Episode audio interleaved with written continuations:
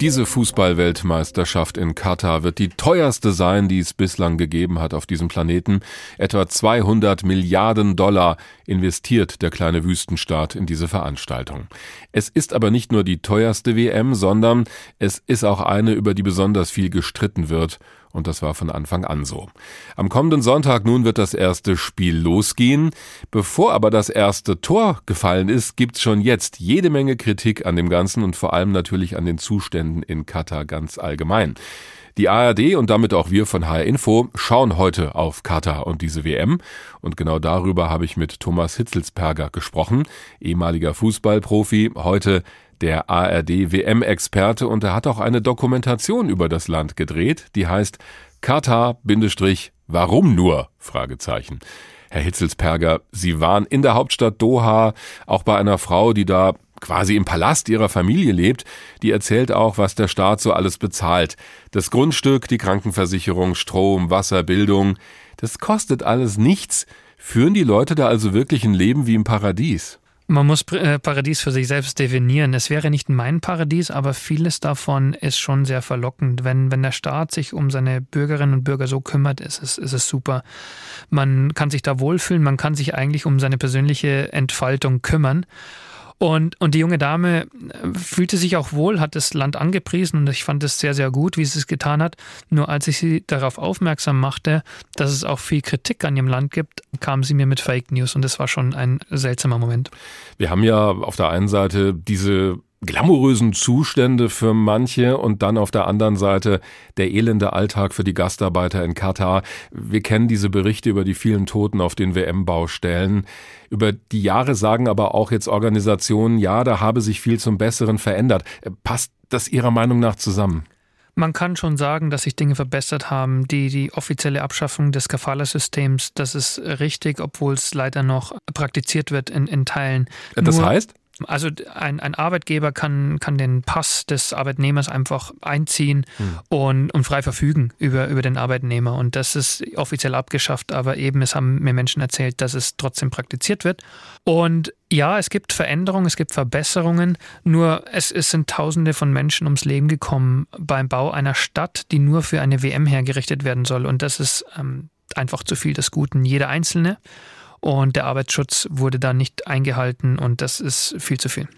Sie leben in Deutschland ja offen homosexuell mit einem Partner. Das wäre in Katar nicht so ohne weiteres möglich. Gerade erst hat ja der WM-Botschafter Katars gesagt, Homosexuelle hätten einen, Zitat, geistigen Schaden. Wie haben Sie die Begegnung mit Homosexuellen erlebt? Also was haben die Ihnen erzählt über ihr Leben in Katar? Also ich habe persönlich niemanden getroffen. Ich hatte Kontakt mit einem Katarer, der aber schon nach äh, in die USA ausgewandert ist und mhm. er hat mir äh, eindrücklich geschildert, wie, wie schlimm die Situation für Homosexuelle dort ist. Es soll äh, Conversion Therapies, also Umwandlungstherapien geben, dass, dass Leute quasi wieder bekehrt werden und das ist furchtbar.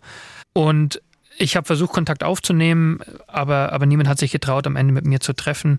Und das kann man auch nachvollziehen, ähm, wenn hier ein Tourist dann zu Gast ist. Aber es ist keine schöne Situation. Ich hatte zwar keine Angst um mein eigenes äh, Leben oder um dort eingesperrt zu werden, aber die Situation für die Community ist schrecklich. Sie sagen ja auch in Ihrem Dokumentarfilm, die Vergabe dieser WM an Katar, das sei eine Schande. Sie haben auch die Angehörigen der Gastarbeiter in Nepal besucht und so weiter. Nach all diesen Eindrücken, warum sind Sie jetzt trotzdem unser ARD-Experte? Also im übertragenen Sinne sind Sie ja doch dann irgendwie dabei bei diesem Event. Ja, das ist richtig. Ich habe mehrere Antworten darauf. Zum einen möchte ich mir nicht meine Leidenschaft für Fußball von Katar oder der FIFA kaputt machen lassen. Die haben nicht die Kraft, über mich zu entscheiden, dass ich Fußball schaue. Des Weiteren habe ich mich als Experte ausführlich darüber informiert. Ich habe die Chance, an vielen Sendetagen nochmal die Kritik äh, zu verdeutlichen. Sollte etwas passieren, bin ich darauf bestens vorbereitet. Und ich meine auch, eine, eine Linie wird dann überschritten, wenn man Geld aus Katar empfängt, um dann gut über die zu sprechen. Ich mhm. werde vom öffentlichen rechtlichen Sender bezahlt und denke, dass ich mich in einer Art und Weise kritisch mit dieser WM auseinandergesetzt habe, wie es nur ganz wenige getan haben. Nach all den Erkenntnissen, die Sie bei Ihrer Recherchereise gewonnen haben, also da müsste Ihre Leidenschaft für diese WM eigentlich bei Null sein. Wieso haben Sie trotzdem noch Lust auf das Turnier? Naja, ich betone, dass ich Lust auf, auf die Spiele habe. Ich möchte verfolgen, was die deutsche Mannschaft macht, wie äh, die besten Mannschaften der Welt spielen, weil diese Faszination bleibt. Ich war selbst Profi und, und möchte sehen, wo das Spiel sich hin entwickelt. Und diese Freude äh, kann man mir nicht kaputt machen, noch nicht. Ich weiß nicht, was noch passieren muss, aber ich trenne zwischen dem Spiel und dem Event. Ich glaube eben nicht, was mir vier Wochen dann präsentiert wird an Hochglanzbildern, denn dort wird eine Wirklichkeit gezeigt, die es eigentlich nicht gibt. In ihrer Dokumentation äußern sich auch Ilkay Gündoğan und Manuel Neuer zu ihren Gefühlen in Bezug auf diese WM. Ich meine, was erwarten Sie von den Spielern bei diesem Turnier?